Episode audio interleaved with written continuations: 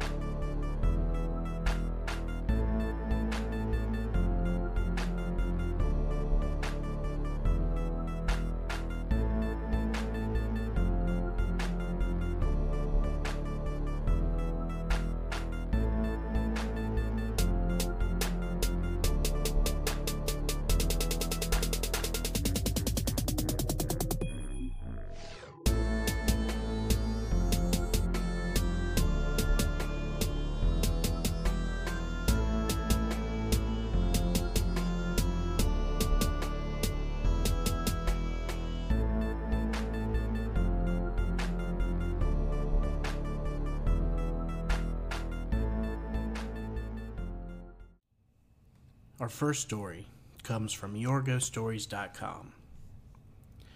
This took place in the mid 80s when I was 11 or 12.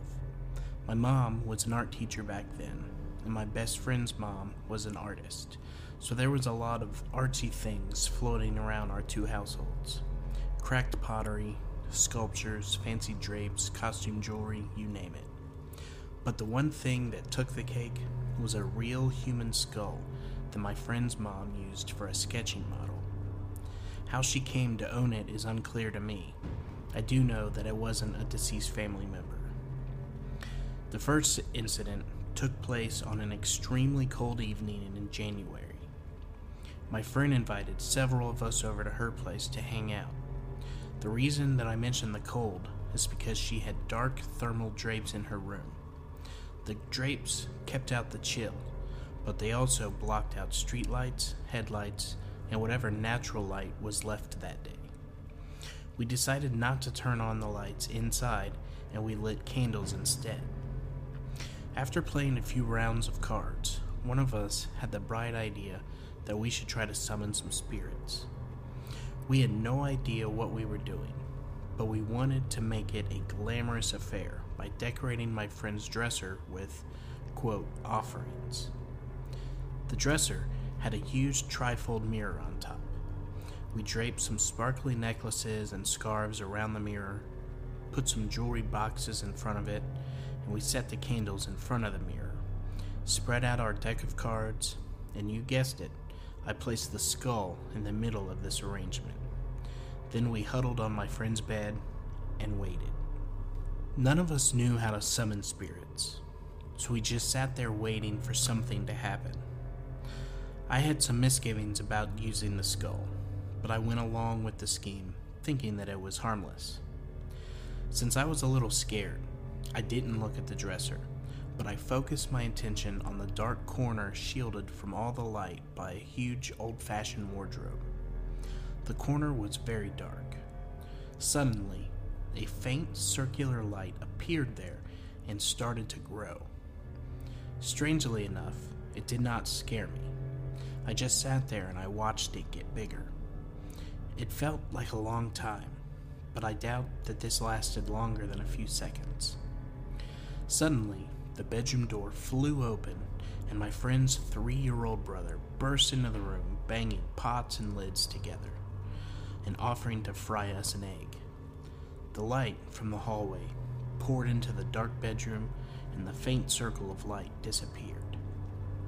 I asked my friends later if any of them had saw anything. They said that they didn't, but they were looking at the dresser and the mirror. I was the only one who was too scared to look at our centerpiece.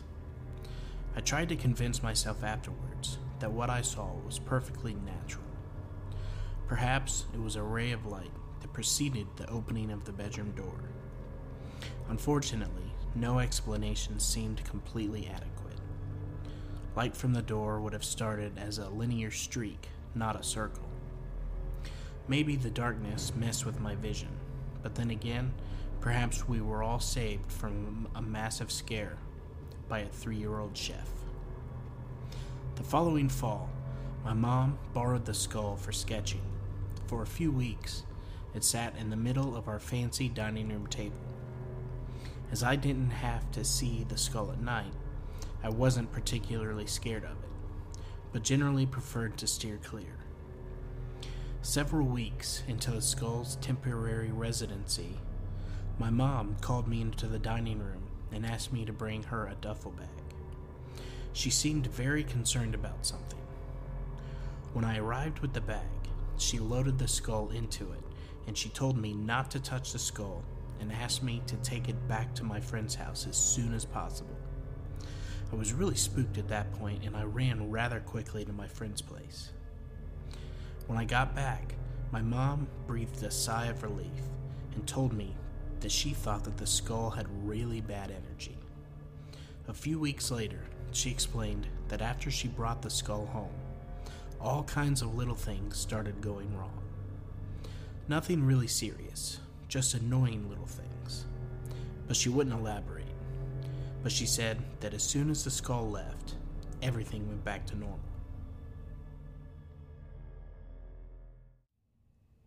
Our next story comes from the United Kingdom, and it's their experience with a haunted barn. Back in 2017, a farm came up for auction in Milton Keynes, UK. Family estate sale. Furnishings included, farm equipment, etc. As an antiques collector and restorer, I thought that it would be nice to take a look, if not to buy, but at least see what was around, and if they had any intention of auctioning separate lots of, say, unwanted furniture or farm gear, as I ran an antique auction house. My partner, who I'll call M, and I drove down for the weekend. Saturday morning, 11 a.m., we turned up for the inspection prior to the auction, and we signed up for a number. Yes, there would be extra lots besides the house, and barns and cars, etc., for sale. Another friend of ours, I'll call Jay, was coming to look at some old cars and machinery that they had as he restores old cars. The house was amazing and very pretty. Lovely stonework and hedges all around the front. Very elegant in the style showing the era that it was built in. It had been restored with care, and the family members had lovingly looked after the garden. It was on two floors plus a basement and the basement had been turned into a guest house.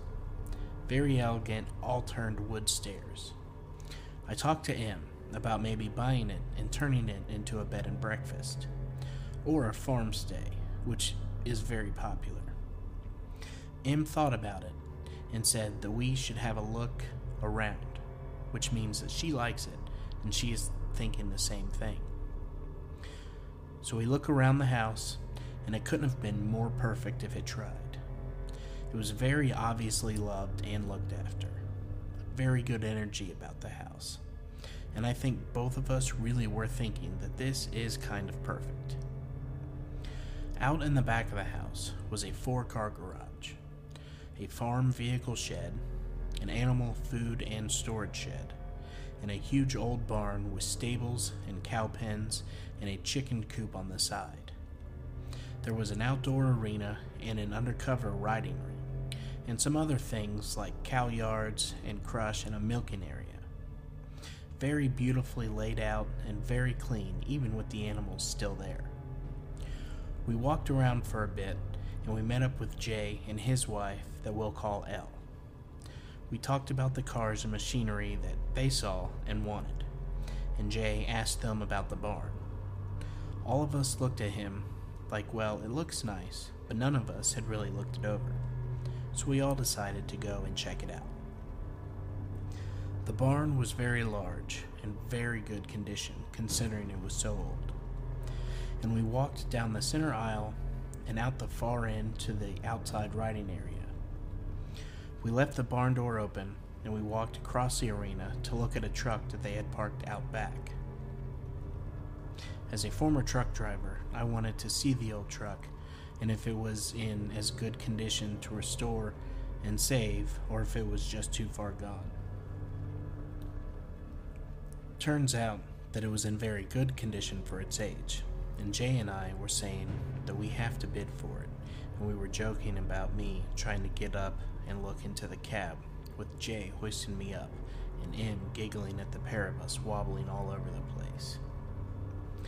Jay's wife couldn't stop laughing at us, and all of a sudden, the barn rear door, which swung on hinges, slammed shut and opened and shut and open about five times in one minute.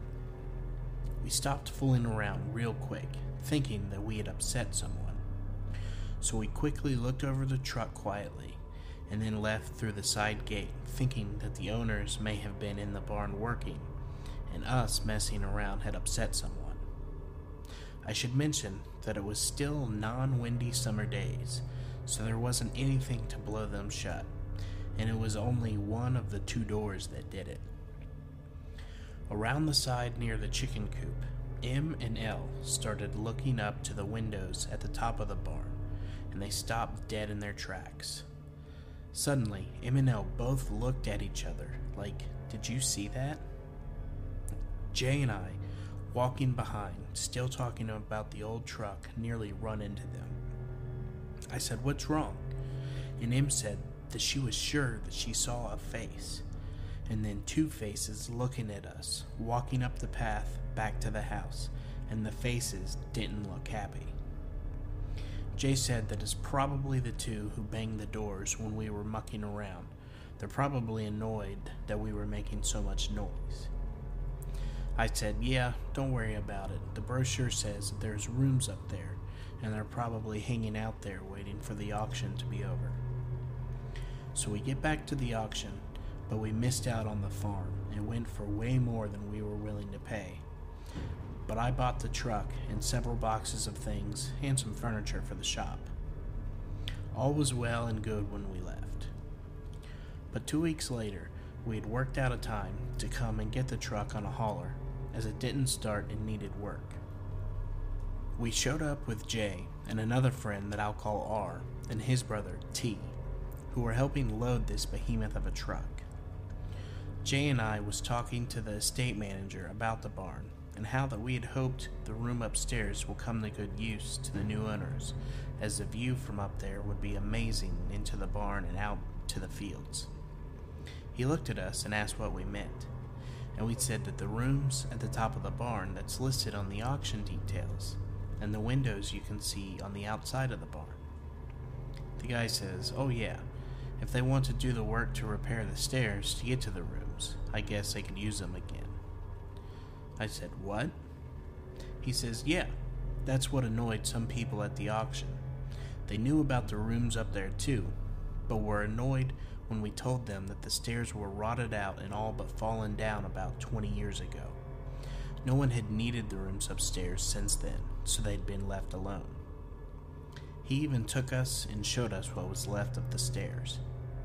There was no way that they could have gone up there, whoever they were. The stairs were the only way up. There was no other way to climb up.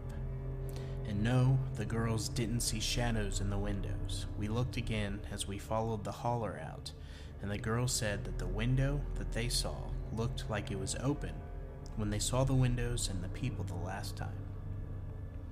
This time, we looked up, and the windows were not only closed, but very, very dusty, and we couldn't see anything through them. I was sure that they didn't look that dirty the last time that we were here. As we were packing up, M jokingly said to the estate manager that someone should fix the rear barn doors. They keep slamming shut and opening, The guy looked double startled. He said those rear doors are rusted open. You can't close them, and that they had tried several times prior to the auction.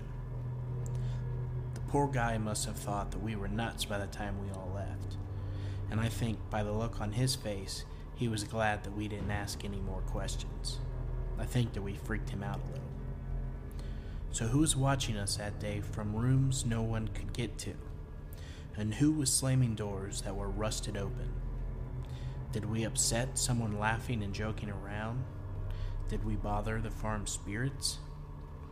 I think that we must have, and I'd have liked to apologize to them, but I've never been back. But I've heard the farm has sold over and over since the auction, and no one has stayed very long. I don't think someone was happy the farm was sold out of the family. My truck also has an interesting energy about it, too. Sometimes I think that its past owner visits when I drive it. Maybe the person is happy that I fixed it and got it back on the road. Maybe I'll write about the truck another time. That's got its own weird behavior, but I still love it. Thanks for reading. Sorry if it's a bit long. I'm not used to this writing.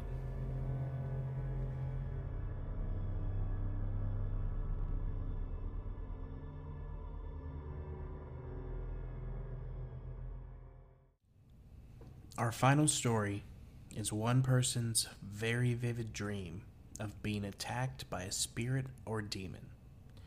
As always, I'll be reading from the author's perspective. This whole experience seemed 100% real as it was happening in my mind. I assume that it must have been a dream, but it was by far the most realistic dream or nightmare that I have ever had. I, what I thought was, awoke from a deep sleep with trouble breathing, as though something had its hands wrapped around my neck. I opened my eyes to see this person who was under my covers, sitting knees first down on top of my chest, choking me with their knees holding my arms down. I couldn't see a face right away. I tried screaming for help from my wife, who was working on the computer in the adjoining room, but I was unable to mutter much more than a faint murmur due to the being's hands wrapped around my throat.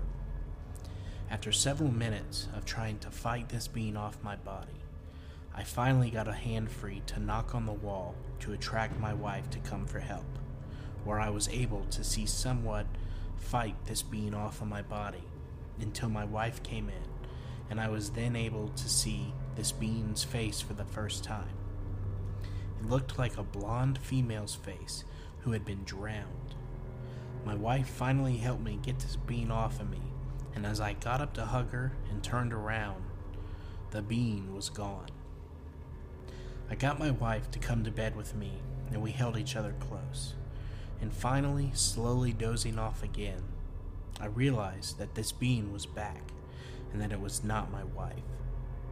I felt a surge of pressure being applied to my body by this being, as it was once again trying to sit down on top of my chest. While I was fighting, I assumed I passed out.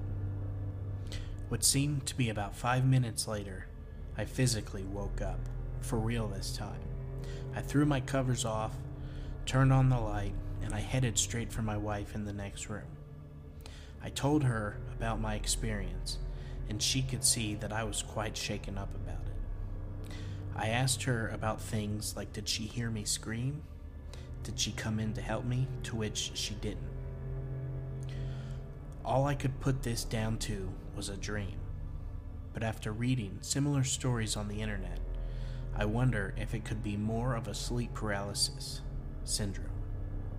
I take antihistamines before I go to bed, but I've done so for well over 10 years now, with no previous occurrence of this at all. I have had what I believe contact with the paranormal before, although previous times have been when I was well and truly awake. I have had about a month ago what I believe to be a real ghost dream with my deceased grandfather.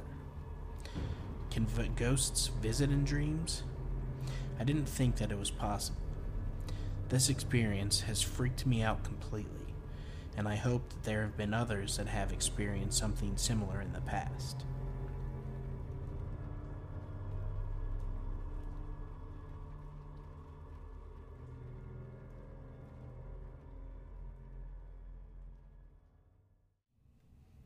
Has anybody else had an experience like that?